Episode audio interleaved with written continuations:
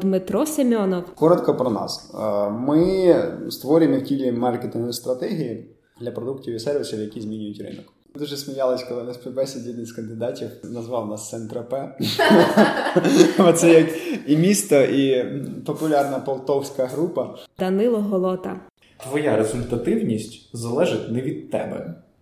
І я не знаю, як кого нас це бісить. Ну, тобто, нам не подобається. Е, Знаєте, що... у мене серед івенту собака завила. Я така думаю, добре, ми pet friendly. Хороший кейс.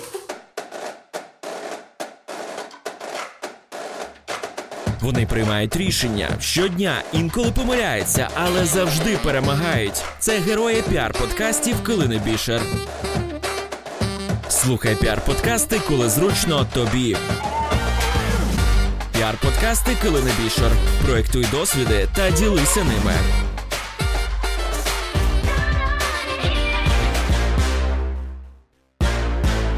У цьому подкасті про маркетинг з вами Дмитро Семьонов та Данило Голота. New Work Labs – новий світ у серці Києва. Це перший в Україні коворкінг європейської мережі New Work, що родом із Будапешта. Він розташований у ТЦ Глобус, друга лінія. Адреса Алея Героїв Небесної Сотні 2А. Я вдячна партнеру New Work Labs за зручну локацію для запису інтерв'ю.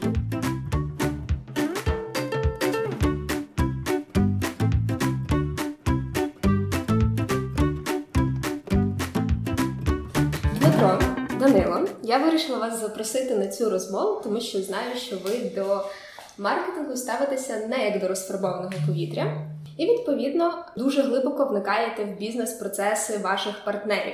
Нам подобається, коли бізнес працює системно, структурно і заробляє гроші і росте, і ключові люди в компанії розуміють, чому це відбувається.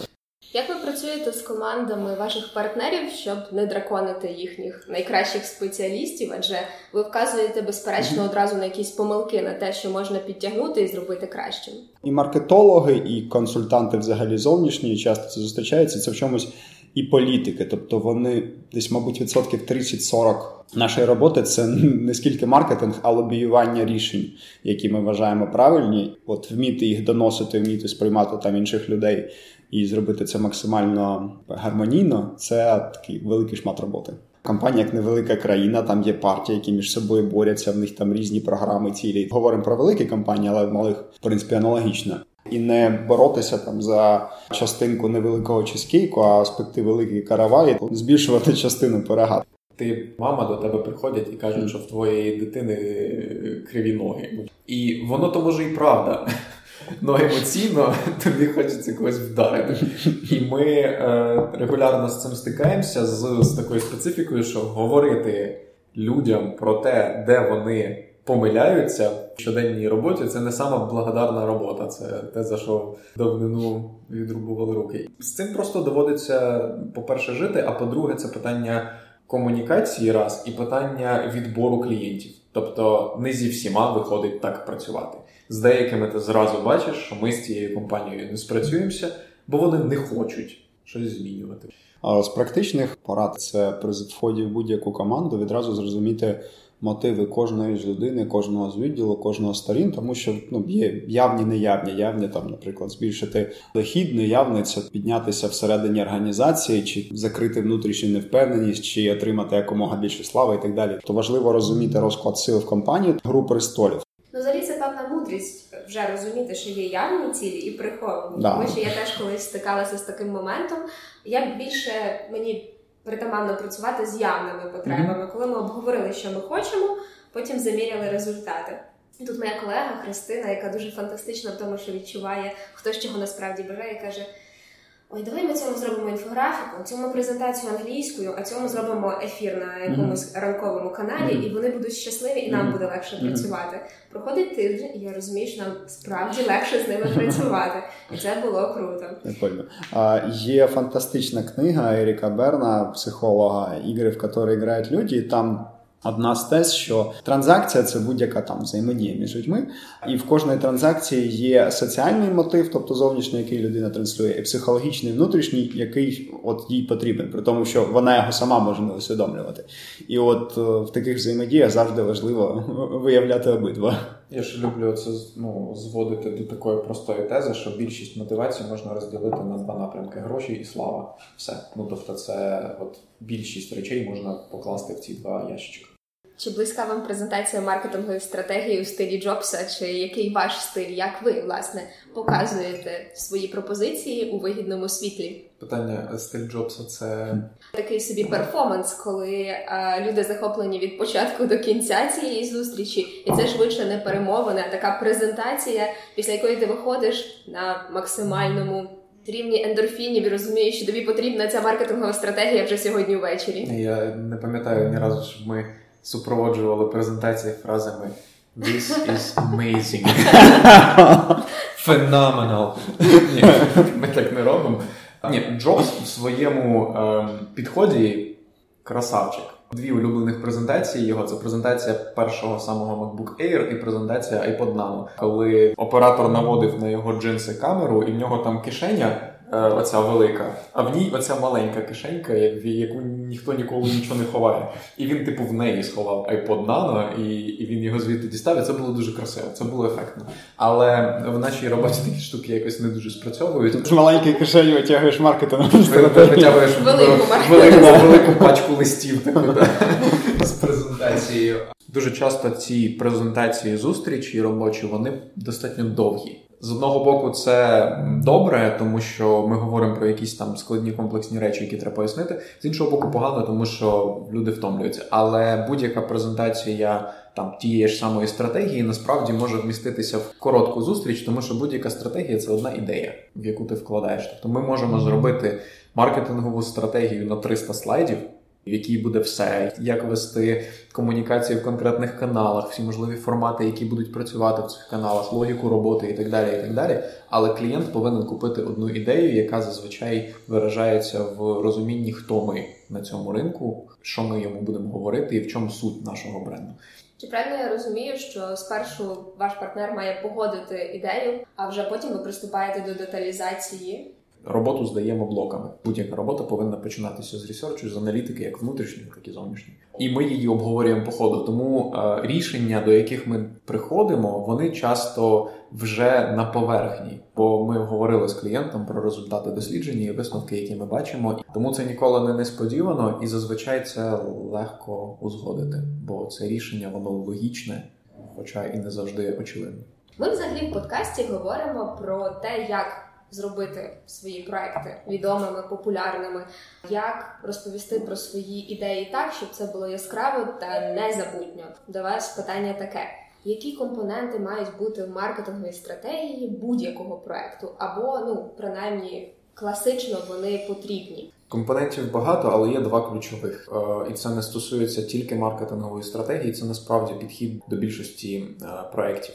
Стратегія це завжди дослідження і розробка ти проводиш дослідження для того, щоб знайти якісь підтвердження чи спростування своїх гіпотез. І а, тобі треба розуміти ринок, тобі треба розуміти конкурентів, тобі треба розуміти, як вони себе позиціонують, які в них продукти, що вони роблять. Можливо, нерезонно виводити на український ринок ще одні яскраві носки, тому що на них є там самі Icon і, і ще ряд гравців. Можливо, треба зробити щось інше, можливо, треба піти в іншу цінову категорію. Цих гіпотез їх там мільйон приблизно. Зазвичай ці відповіді знаходяться в форматі комунікації з кінцевим споживачем. Тобто ми проводимо глибинні інтерв'ю, щоб знайти якусь неочікувану правду, про яку ми не здогадуємося. Якщо на першому етапі ми займаємось аналізом саме продукту, і ми бачимо, що пункт номер один в розробці це розробка нового продукту, або переробити існуючі, або придумати критерії спочатку для цього продукту, і потім розробити його в рамках цих критеріїв. То ми починаємо з цього. Якщо продукт окей, він заходить, він в тому форматі, в якому він є, він працює. Ми його упаковуємо в бренд, в якісь конкретні смисли, придумуємо позиціонування далі робимо ідентику. Далі ми робимо комунікаційну стратегію, в якій вже чітко говоримо, окей, як ми це будемо просувати, і як отримати найбільші продажі в рамках того контексту, який є, який ми побачили в процесі дослідження. Тому будь-яка стратегія ділиться на ці два блоки, але в неї ще там є 100-500 підблоків, залежно від проекту. В деяких бізнесах ця презентація маркетингової стратегії може вкластися там в 50 слайдів, а в деяких в тисячу.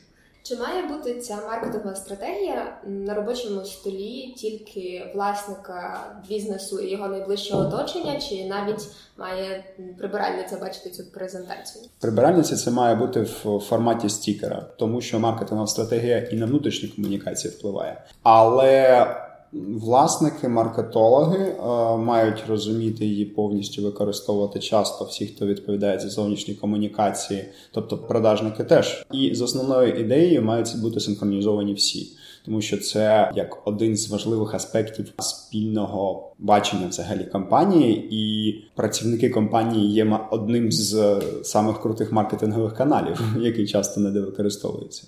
Я пригадала, що колись, коли я навчалася в школі BeFirst, то а, там був кейс, який нам розповідали від Кока-Коли про те, що якщо в них є, наприклад, якась цифра, скільки вони мають досягнути продажів, то вони ну раніше принаймні була така практика, друкували. Браслети, на яких були ці цифри, і власне всі в команді могли їх одягнути. Я так подумала: а от е, з вашого досвіду, що важливіше на такому браслеті слогани чи цифри? Звісно, слогани з цифрами, але якщо пріоритет, я б надав таки слогану, ну точніше, баченню компанії, тому що якщо воно втілюється, цифри підтягнуться. Згоден. Ідея зазвичай не формулюється в е, цілях по обороту компанії. Рядових е, співробітників не мотивує оборот, тому що а їм з того, що ось їх мотивує щось трошки більше за них самих, якби це там не звучало пафосно. Є приклади компаній на українському ринку, на світовому ринку, на будь-якому, в яких працюють не через гроші. І в цих компаніях платять менше, ніж в компаніях конкурентів, тому що у них дуже сильний бренд. Працювати з цим брендом і в цьому бренді у людей сильніша мотивація, ніж заробляти більше грошей. Це може бути як там виробники якихось якоїсь техніки, так можуть бути і архітектурні студії з ім'ям і, і так далі. і так далі. Людям найважливіше розуміти ідею, розуміти, що би що ми всі працюємо, для чого це, куди ми рухаємося, ким ми хочемо стати, можливо, там що ми змінюємо і так далі. Головне, щоб це не було. Е, Знаєте, якщо взяти більшість от компаній, які є там в списку S&P 500, і подивитися їхню місію, то вони будуть то і перемішати ці місії, то ти не зможеш їх потім назад звести. Ну, тобто вони будуть змінювати світ на краще. Щось таке. Вони будуть вони будуть нести єрунду, так ну буквально. Вони будуть говорити про інновації, про екологію. Вони будуть говорити про те, про що говорити модненько. Це нікого не драйвить. Основна річ стосовно там ключової ідеї компанії, місії, цінностей і всього іншого, вони можуть бути якими завгодно. Головне, щоб вони драйвили. Я впевнений, що на Уолл-стріт в якихось трейдингових конторах і інвестиційних компаніях. У багатьох з них є одна місія це заробити бабла більше, ніж всі інші в цьому світі. І ця місія всіх драйвить. І вони прям по 16 годин в день на цю місію працюють, тому що їм не все одно на неї. Головне, щоб було не все одно, як би воно не звучало. Мені згадався прекрасний серіал Силіконова долина, там, де в першій серії якраз гнали над стартаперами, показали, не знаю, 5-10 стартаперів, які пічились. Кожен піч закінчувався фразою To make the world a better place, коли місія занадто загальна. І тут мені ще згадується Євгеній Черняк, директор е, Global Spirits. Да, Global Spirits. Коли вони виводили Хортицю на ринок, то за куларами чи глобально заявив, що ну, наша ціль нагнути Німіров. І мені здається, що це доволі така насправді мотив... ну, та ціль, як мінімум, працівників його замотивувала, і вони це зробили. Які ще українські кейси вам запам'яталися, вразили, та просто ви хотіли би про них згадати? Дуже подобається кейс нової пошти. Приклад якраз класного такого добре налагодженого маркетингу, який виконує свою роботу, який тісно зав'язаний на продукти. Вони взагалі вибухнули в 2007-2008, якраз до речі, в період кризи. Вони зробили маркетингове дослідження і виявили, що для аудиторії основна потреба це близькість відділення, тобто не наскільки там ціна важлива, але щоб відділення були близько, і вони зробили ставку на це І це той випадок, коли маркетинг визначає продукт. Ну і ми бачимо, що з новою поштою зараз. І в них комунікації цілісні всюди, маркетингові канали вилизані, і реклама класна, із Вакарчуком зняли, прив'язали це все до Ну дуже круто, коли слоган компанії підв'язується під суспільне несвідоме або там якесь таке культурне поле. Ну в нас там, наприклад, але для тебе я зроблю все. Відома пісня. Вони це зробили слоганом компанії, або як мінімум там в відділеннях ми бачимо. І так само в якийсь момент золотий вік аналогічну штуку зробили з піанобоєм. Я вже не пам'ятаю, яка це була пісня, але суть в тому, що Вона називається Золотий вік. Да, пісня Золотий вік, і там якась фраза, яка є їхнім слоганом. Теж уже. Що каже Піанобой, що він продумав цю фразу ще uh-huh. до погодження маркетингових вот. бюджетів. Вот. Не зовсім кейс, це просто хороша системна робота, це комфі. Три-чотири роки назад комфі були одним з гравців на ринку, на якому домінували там Фокстроти і всі інші. Насправді там конкуренція просто кровава. Ось, і враховуючи, що є ще розетка, яка успішно над цією конкуренцією всією стоїть. Комфі зробили дуже правильну штуку. В той момент, коли всі ці магазини техніки говорили про знижки, говорили про те, що у нас найкращі телевізори, чи найкращі холодильники, чи пилосос від боженьки, комфі перестали про це говорити, тому що вони ну, дивляться правді в очі, вони і там та сама банда, яка їх веде, яка робить їхню рекламу сказали, та у всіх однакова техніка, тому давайте конкурувати чимось іншим. І Вони почали говорити мовою своєї аудиторії. А мова їхньої аудиторії це не якісь там штуки в стилі ми прямуємо до досконалості чи щось таке. А мова їхньої аудиторії набагато простіша, смішніша, з з якимись абсолютно нестандартними рішеннями. В них останні кілька років побудовані на такій комунікації. Якщо подивитись комунікацію комфі і взяти випадкових людей, то у тебе частина людей буде казати, що вона геніальна, частина буде плюватися і казати, що це жахлива реклама. Ну ріст на сотні процентів в рік е, означає, що реклама працює. І взагалі вся комунікаційна стратегія працює. І вони цим виділились. Зробили те, що в свій час зробив е, Old Spice колись давно, коли вийшла реклама. Оця з як вони там свищать? Я на коні. От. Реклама, яка завоювала там мільйон всяких нагород, і яка виростила Old Spice з просто рядового бренду в лідера по світу. Конкурувати ти можеш або продуктом, якщо твій продукт інноваційний відрізняється, або ціною, якщо ти дуже дорогий або дуже дешевий, або позиціонуванням, коли ти можеш себе якось виділити на рівні Volvo це безпека, або комунікацією. Якщо першого, другого і третього немає, то ти конкуруєш комунікацією. Old Spice конкурував комунікацію, тому що це простий, як двері дезік. Він такий самий, як всі інші. Комфі конкурує комунікацією, тому що вони теж, як і всі інші магазини техніки. І це дуже крутий кейс, який мені особисто дуже подобається. і Я з задоволенням спостерігаю, як він розвивається. І театр на Подолі теж конкурує комунікацією. Да, я навіть знаю, хто пише. Так, я все хочу з'ясувати. Ну і до океанів. Власне, декілька років тому Павло Шеремета почав говорити про те, що хочеш жити без конкурентів, стартуй в блакитному океані, пропонуй ідеї, які ще не мають послідовників. Що ви думаєте про маркетинг в червоних океанах і в блакитних, де його легше зробити? Та ніде скрізь важко. Поясню, різна специфіка. Коли ти випускаєш продукт на ринок, якого не існує, у тебе є два варіанти розвитку подій. Або ти, е, як то кажуть, to the moon, ну тобто ти ростеш на цьому ринку дуже швидко, тому що немає конкуренції. Або ти входиш в ринок, якого не існує, і правильно, що його не існує, він нікому не треба. Гіпотеза про це дуже часто підтверджується вже після того, як ти на цей ринок вийшов, і ну, її не завжди можна вгадати на старті. Тому будь-яка інновація це зазвичай більший ризик, ніж вхід в Червоний океан. Ну там книжка Стратегія Блакитного океану побудована на тому, що заходьте в блакитні океани без конкуренції і і заробляйте гроші, і будьте щасливі. Воно то правильно, тільки е, коли це ринок, в якому нема правил, тому що його не існує. Е, ти в ньому робиш всі можливі помилки як першопроходець. Помилка дорівнює трати. Це як стартапи. Ну тобто вони не просто так провалюються дуже часто. Просто гіпотеза не підтверджується в результаті.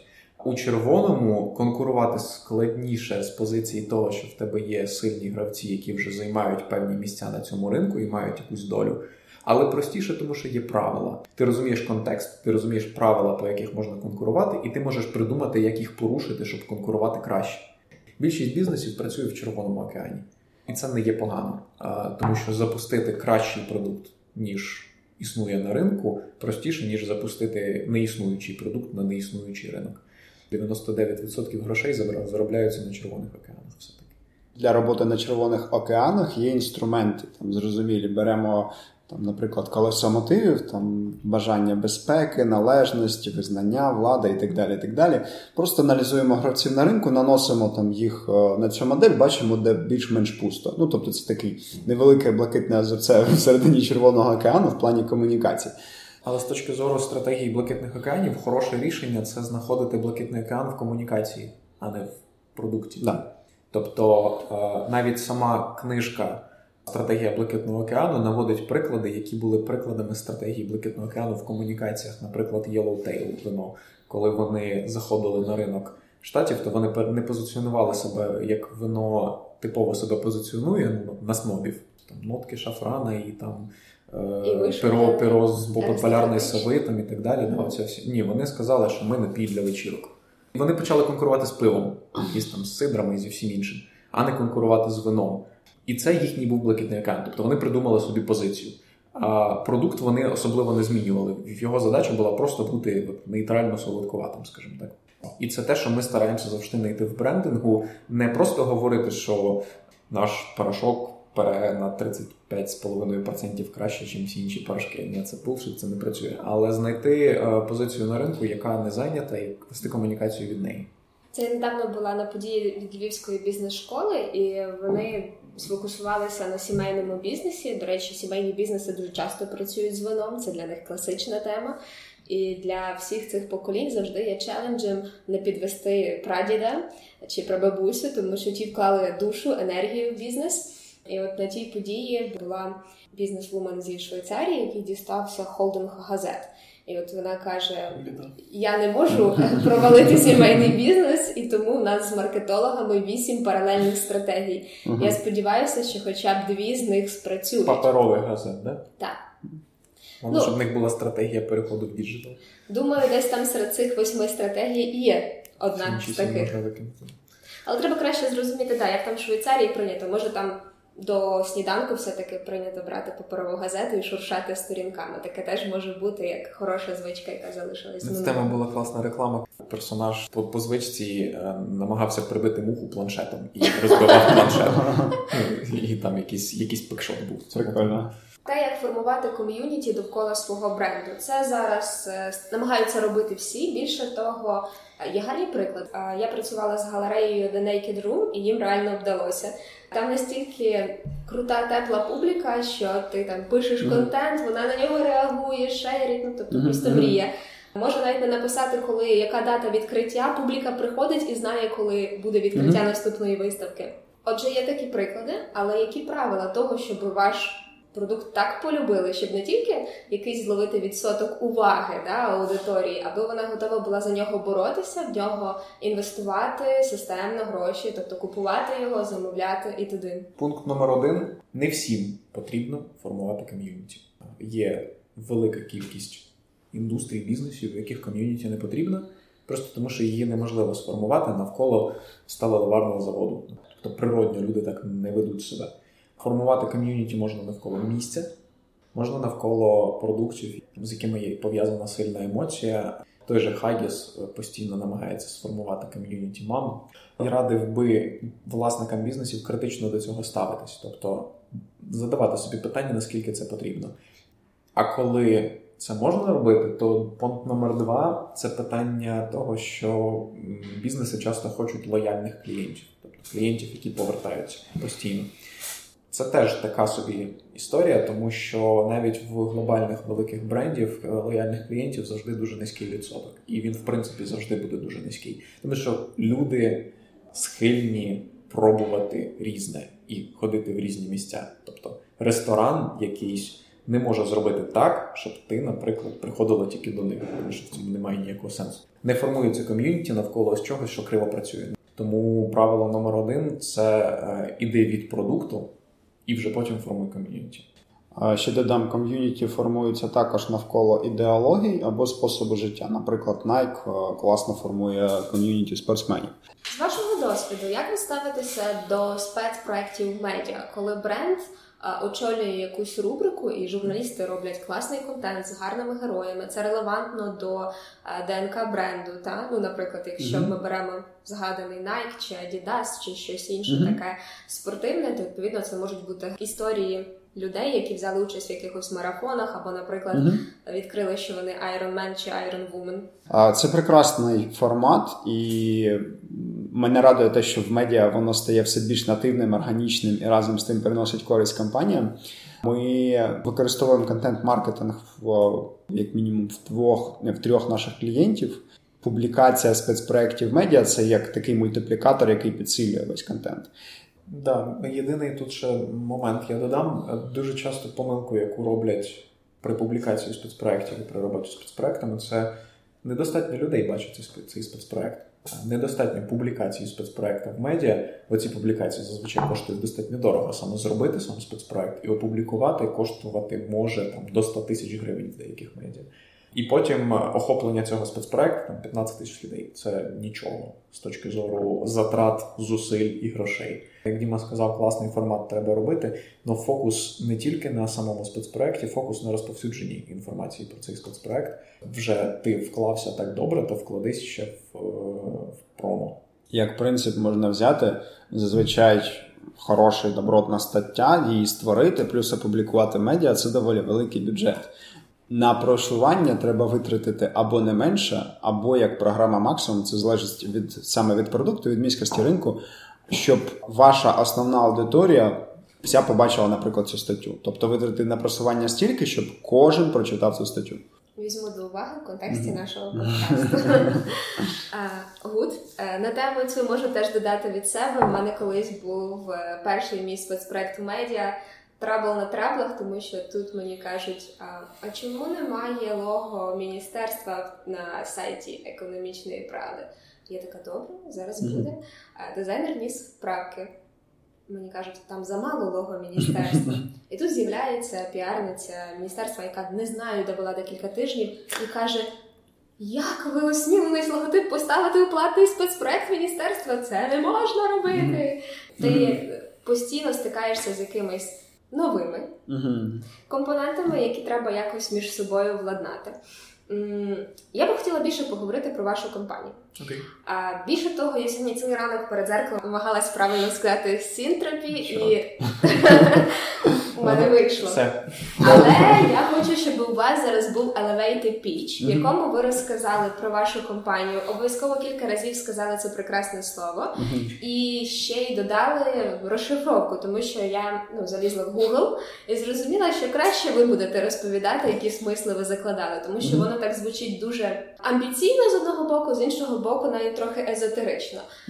Ось ми дуже сміялись, коли на співбесіді один з кандидатів е, назвав нас Сентропе. Це як і місто, і популярна полтовська група. Коротко про нас. Е, ми створюємо і втілюємо маркетингові стратегії. Для продуктів і сервісів, які змінюють ринок. Ми любимо структурність і хотіли, щоб це відобразилось в назві.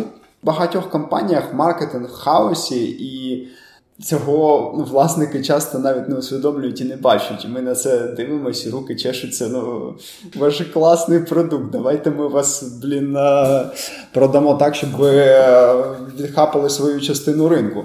Ну, Це, в принципі, наша цінність. Тобто ми структуруємо хаос, ми переконані, що креатив має йти після структурності, тому що, знову ж таки, зробите ви там, наприклад, креативний якийсь ролик, який вистрілить, ви отримаєте там скачок в продажах, ви будуєте під це інфраструктуру, бо думаєте, що продажі так і триматимуться. Але це пройде, відповідно, структури немає.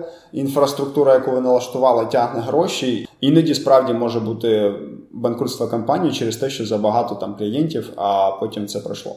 А якщо є структура, то ріст стає прогнозованим. Мало того, що вона масштабується і плюс може утримувати клієнтів. Вони не підуть після того, як там ця хвиля креативу пройде. Чому ми вперлися в ту бізнес-модель, в яку ми вперлися, чому ми до неї прийшли в плані роботи з стратегією і от такого глибокого занурення в бізнес? Моделюємо ситуацію. Приходить, наприклад, якийсь завод, який виробляє взуття, і каже: Нам треба SMM. Або, як іноді вони кажуть, MMM. Ну, Тому що, да. І ми такі, окей, можна SMM. Ми такі. Нам треба, щоб були постіки, щоб були сторіс. І ми такі, хорошо. Що ви хочете? Яка у вас ціль? Такі, ну ми продаємо взуття. Скільки? Ну ми хочемо вирости на 20%. Я такий, хорошо, давайте дивитись на ваш бізнес. Ми дивимося на точки, на мережу, на, на мережу магазинів, дивимося на те, як формується ціноутворення, дивимося, як працює виробництво, дивимося, як працює логістика між цим всім.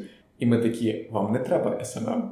У вас от в цих всіх пунктах горить все синім пламенем. Вам ну, треба тобто, CRM. Вам треба CRM, вам треба ERP-систему, у вас паршивий продукт, у вас затримки поставок. Консультанти в магазинах не вміють нормально спілкуватись. Коли ти агенція, яка надає такі, наприклад, той же SMM, чи будь-яка там реклама, чи будь-що інше, твоя результативність залежить не від тебе. І я не знаю, як кого нас це бісить. Ну, тобто, нам не подобається. Е, Знаєте, що... як у мене серед івенту собака завила. Я така думаю, добре, ми pet-friendly. Хороший кейс.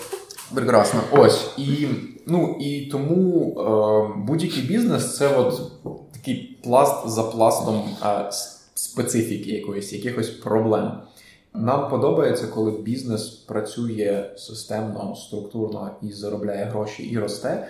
І ключові люди в компанії розуміють, чому це відбувається. Дуже часто бізнес несеться як просто паровоз, який якого відмовили гальма, і він несеться. Тому ми придумали таку назву, яка означає рух від хаосу до структури. Бо це та робота, з якою ми працюємо кожен день, і це те, що нам найбільше болить, коли ми бачимо, що проблема не тут, проблема набагато глибша. Роки два тому почалася ця вічна тема про факапи, про те, що модно говорити про те, що ти помиляєшся, не тільки що ти перемагаєш. А зараз ще цікава думка є про те, що коли в тебе є твій проект, твій бізнес, треба бути сміливим і ставити собі якісь дати, коли ти готовий здатися, зупинити свій проект, зрозуміти, що він не вдався. Чи є у вас схожий план щодо розвитку вашої агенції Сінтропі? І, можливо, про челенджі, до яких ви не були готові, стартуючи свій бізнес? Продумали, що якщо не буде клієнтів, наприклад, і купа боргів, тоді логічно, що треба закриватися. Е, ми рухаємося в іншому напрямку. Коли ти ведеш бізнес, е, ти не готовий до всіх челенджів. Це як визначення слова челендж, те, до чого ти не готовий.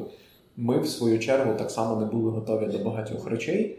І я впевнений, що цю фразу я зможу сказати через рік, і через рік, і через два, і через три, і через п'ять. Бо це нормально. Тобто ріст це не про те, щоб сидіти в гамаку і, попивати півко.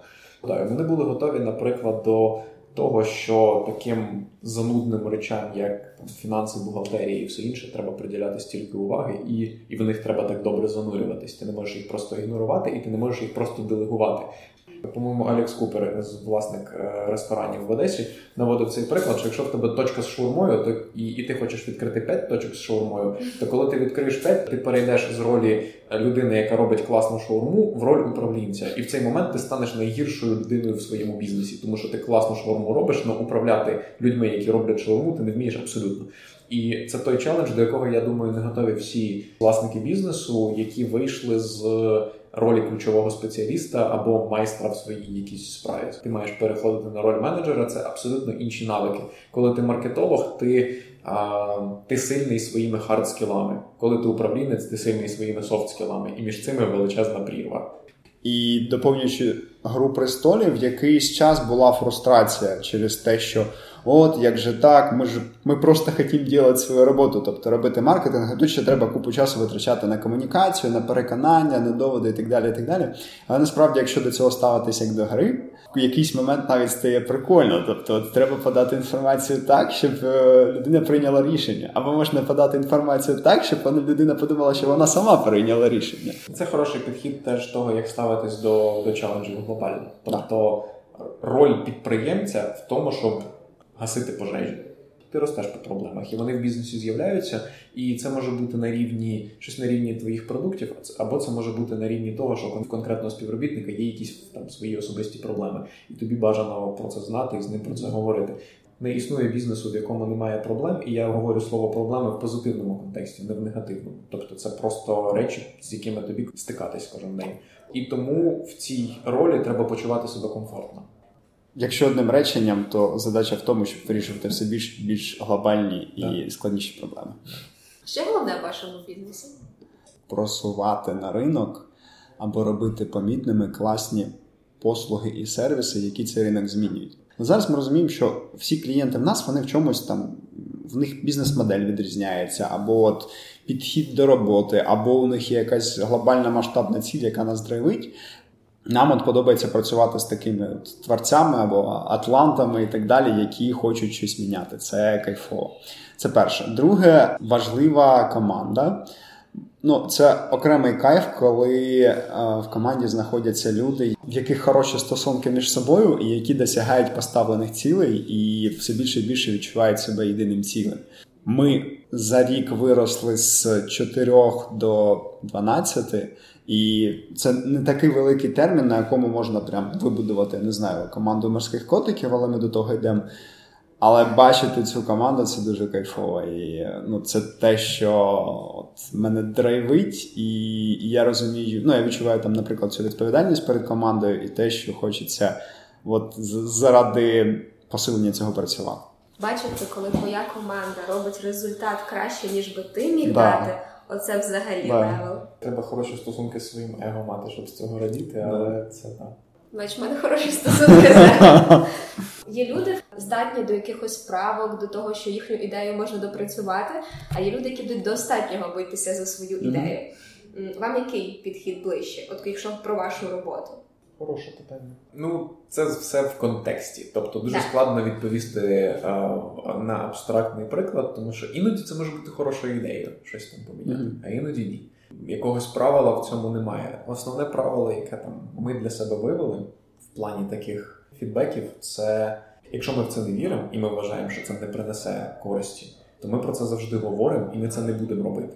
Принцип помри від свого меча. Якщо клієнт піде від нас, тому що ми не хочемо це робити, так і буде. Тому що якщо ми з цим не згодні і ми вважаємо, що це принесе шкоду або не принесе користі, і якщо ми погодимося це робити, і воно потім принесе шкоду, то винні будемо ми. Ви завжди будете невід'ємною частиною вашого бізнесу. У нас є своя глобальна стратегія і бачення того, що ми хочемо в найближчі там, 7 років. А, воно нас трохи навіть лякає, але воно є. І... Ну, сім років це взагалі, типу, дуже хороше. Ну, тому що нічого хорошого швидко не стається, треба багато часу тратити. Ось і ми в цьому баченні е, розуміємо, що в будь-якому випадку нам треба будувати систему, яка не буде заточена під нас.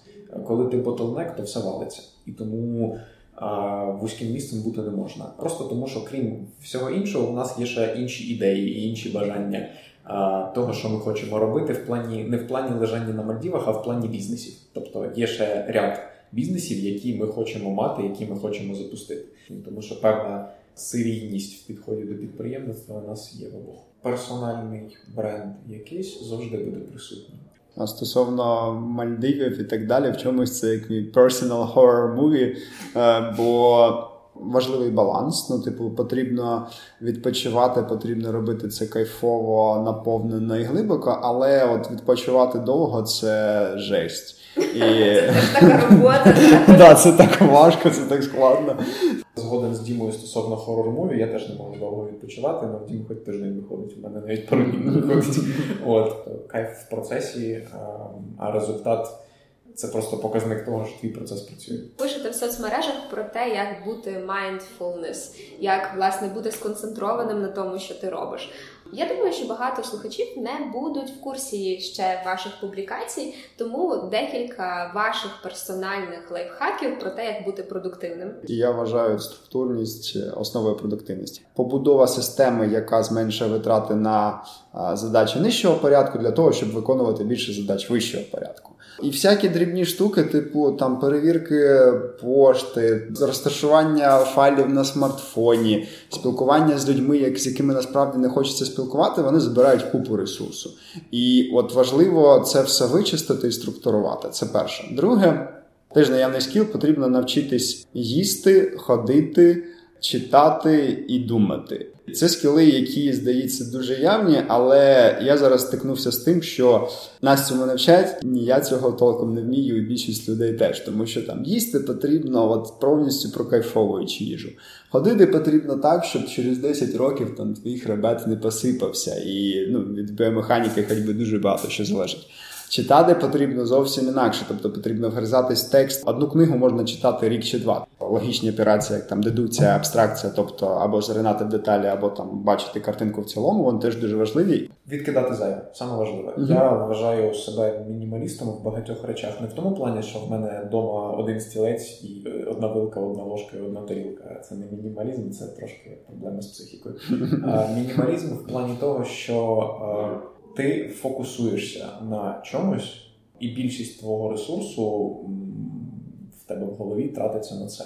Кожен з нас, напевно, відчував, що в мозку в тебе в день є обмежена кількість оперативної пам'яті. В якийсь момент вона закінчується, залежно від складності виконання задачі. У мене бувають дні, коли вона в мене закінчується в 11 ранку. Тому що я з 9 до 11 розробив щось, що просто мене знищило. Ну тобто буквально весь ресурс забрало. І в цей момент найкращий спосіб це перестати працювати або робити якісь речі, які не потребують в тебе сильного думання. Ну там не знаю. В мене бували, в мене недавно був випадок, коли я довго не міг розібрати почту, в мене скопилось 400 листів. І я в цей момент по відкидав все те, що не потрібно думати, де не треба вдумуватися у відповіді, а треба там типу, просто скіпнути якісь розсилки, що щось зробити і так далі. Я стараюся зменшити кількість відволікаючих факторів на всіх рівнях. Наприклад, я люблю носити однаковий одяг. Я люблю ходити в футболках без принтів. Я люблю ходити в чорному кольорі, тому що чорний, чорні джинси під чорні футболки і під чорні кросовки прекрасно пасують не завжди модний.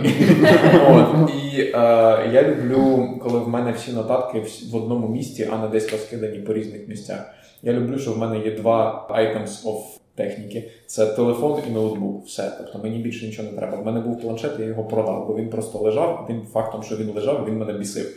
Прихильник того, що в часові певні проміжки життя завжди треба ставити собі якийсь пріоритет. Тобто, якщо твій пріоритет бізнес, то ти вибираєш бізнес понад все інше, е, крім там свого здоров'я, наприклад. Тому що здоров'я воно завжди повинно висіти як другий пріоритет.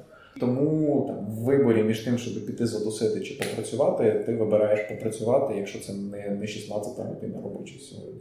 Перегруженість якимись робочими процесами мені допомагає вирішувати те, що я бігаю. Я просто регулярно бігаю, і я можу вибігати будь-який напряг. А Другий момент з таких тактичних це те, що завдання, які потребують фокусу, і завдання, які не потребують фокусу, наприклад, зустрічі, треба завжди розділяти. Тобто, умовно, з 9 ранку до 12 ти робиш те, що те, на що потрібен фокус, і ти буквально ставиш таблички не безпокоїтися, щоб тебе ніхто не чіпав, ти виключаєш всі сповіщення, тому що Зазвичай за 3 години фокусу ти можеш переробити масу роботи. А якщо ти будеш вставляти 15 хвилинки фокусу між зустрічами, в тебе вийде нічого в результаті. Ти нічого не зробиш. Плюс прибирати максимум з голови інформацію. Правило в нас в агенції існує і в мене особисто. Що нема в календарі, того не існує. Якщо зустріч проводиться і її нема в календарі, то я можу на неї не прийти і не приходжу, іноді спеціально. Просто тому, що треба мати простір в голові для того, щоб приймати адекватні рішення. Ось, і чим більше цього простору, тим більше адекватних рішень ти можеш прийняти. Є книга мистецтва прибирання, вона взагалі про більше про прибирання квартири, якби це не звучало, але там багато таких принципів, які на все життя можна використовувати. І книга не турбувати англійською Deep Work, е, саме от про те, як концентруватися теж шикарно. Ну стосовно тіла, я е, Даня бігає, я займаюся йогою. Теж шикарна штука, щоб пропрацьовувати емоції, розслаблятися і разом з тим ну, тримати тіло в тонусі. Дуже важливо знайти свого партнера, з яким ти можеш працювати в бізнесі, якому ти можеш довіряти, з яким тобі просто комфортно як відпочивати, mm-hmm. так і власне вирішувати ці всі трабли, які трапляються за кожним новим поворотом. Які правила вашого комфорту і вашого mm-hmm. тандему? Я хочу спочатку тезу дуже важливо знайти партнера, проаналізувати, тому що ну не завжди. Тобто є там, хто засновує бізнес сам, є хто з партнером, є хто з партнерами і так далі. Це залежить від людей, від обставин, я думаю, від багатьох факторів. Ми працюємо в партнерстві, і це кайфово. Правила такі: перше і головне ходити разом на всі фільми Марвел. Це правда. І підпункт, коли ми йдемо туди, ми говоримо про якісь філософсько бізнесові речі, коли ми йдемо назад, ми говоримо про комікси. Що круче Бетмен чи залізна людина. Звісно ж, Бетмен. Ладно. ну, Якщо серйозно до правил, то перше це over-communication. Ми дуже багато спілкуємося і проговорюємо. От майже, мабуть, все, тобто максимальна відкритість і щирість, і навіть якщо там не знаю, в когось якийсь там злість чи агресія там на іншу людину, чи там заздрість і так далі, ми це щиро відкрито проговорюємо, і це, в принципі, є, мені здається, наріжним каменем, що партнерство, що дружба, тобто не тримати в собі. Друге, спільні цінності. Ну, що прикольно, ми з Данією доволі різні особистості, але от саме через спільні цінності ну, виходить працювати і дружити. Ми взаємодоповнюємо одне одного бізнесу. Третє, це воно витікає з другого, розвивати одне одного. Четверте, це нікого не тягнути нікуди, ні на ні наносіть пользу, ні причинять добро. Ми наперед проговорюємо якісь найгірші варіанти розвитку подій, якісь навіть там не знаю жорсткі там особистісні конфлікти, які можуть бути, і так далі. І так далі. І тобто маємо сценарії на якісь передбачувані ситуації. І останнє, як last but not least, yeah, це тримати в узді конкуренцію. Е, ми тримаємо его при собі і зацікавлені в розвитку там от нас як системи загалом, а не тільки там окремо одне одного. Партнерство в бізнесі е, воно можливо тільки тоді, коли люди роблять те, що хочуть робити. Так. Якщо хтось не хоче бути в цьому бізнесі, нічого з цього не вийде. Якщо хтось не хоче робити свою частину роботи, нічого з цього не вийде. Немає такого поняття, як треба, є таке поняття, як хочу. Є певні речі, які робити треба, але коли ти їх не хочеш, ти в довгостроковій перспективі не будеш їх робити, ти просто замагаєшся в якийсь момент. І коли оце хочу, воно співпадає, тоді партнерство можливе. А коли не співпадає, то все розвалиться в якийсь момент. Там одна людина може хотіти грошей, а інша може хотіти слави, тому прикладу, і тут можуть бути конфлікти. Тому що рішення, які приводять до слави, і рішення, які приводять до грошей, це різні рішення. Мене враження, що я зайшла в е, хороше кафе, де такий лежав журнал бізнес Harvard Preview. Я його відкрила і якось так занурилася на ніби півтори години, але насправді ніби на 15 хвилин. І я вам хочу подякувати за цю динамічну, круту розмову, яка була насичена і вашим досвідом, вашими враженнями від е, підприємництва, бізнесу, від того, як будувати бізнес-процеси для ваших партнерів. Це було реально круто. Діліться досвідом далі ще, тому що це дуже важливо не законсервовувати ті висновки, до яких ви приходите на якомусь етапі. Тому що коли там ти працюєш з проектами партнерів, ще півроку можна заміряти та як ти змінюєшся і як змінюються навіть твої погляди на якусь ситуацію. Тому колись буде хороша бібліотека. Дякую. Дякую. Дякую.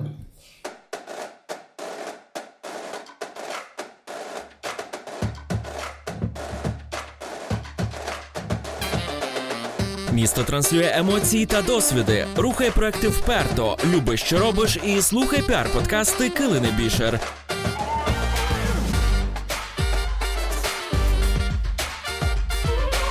Піар-подкасти утнула команда Bookingback.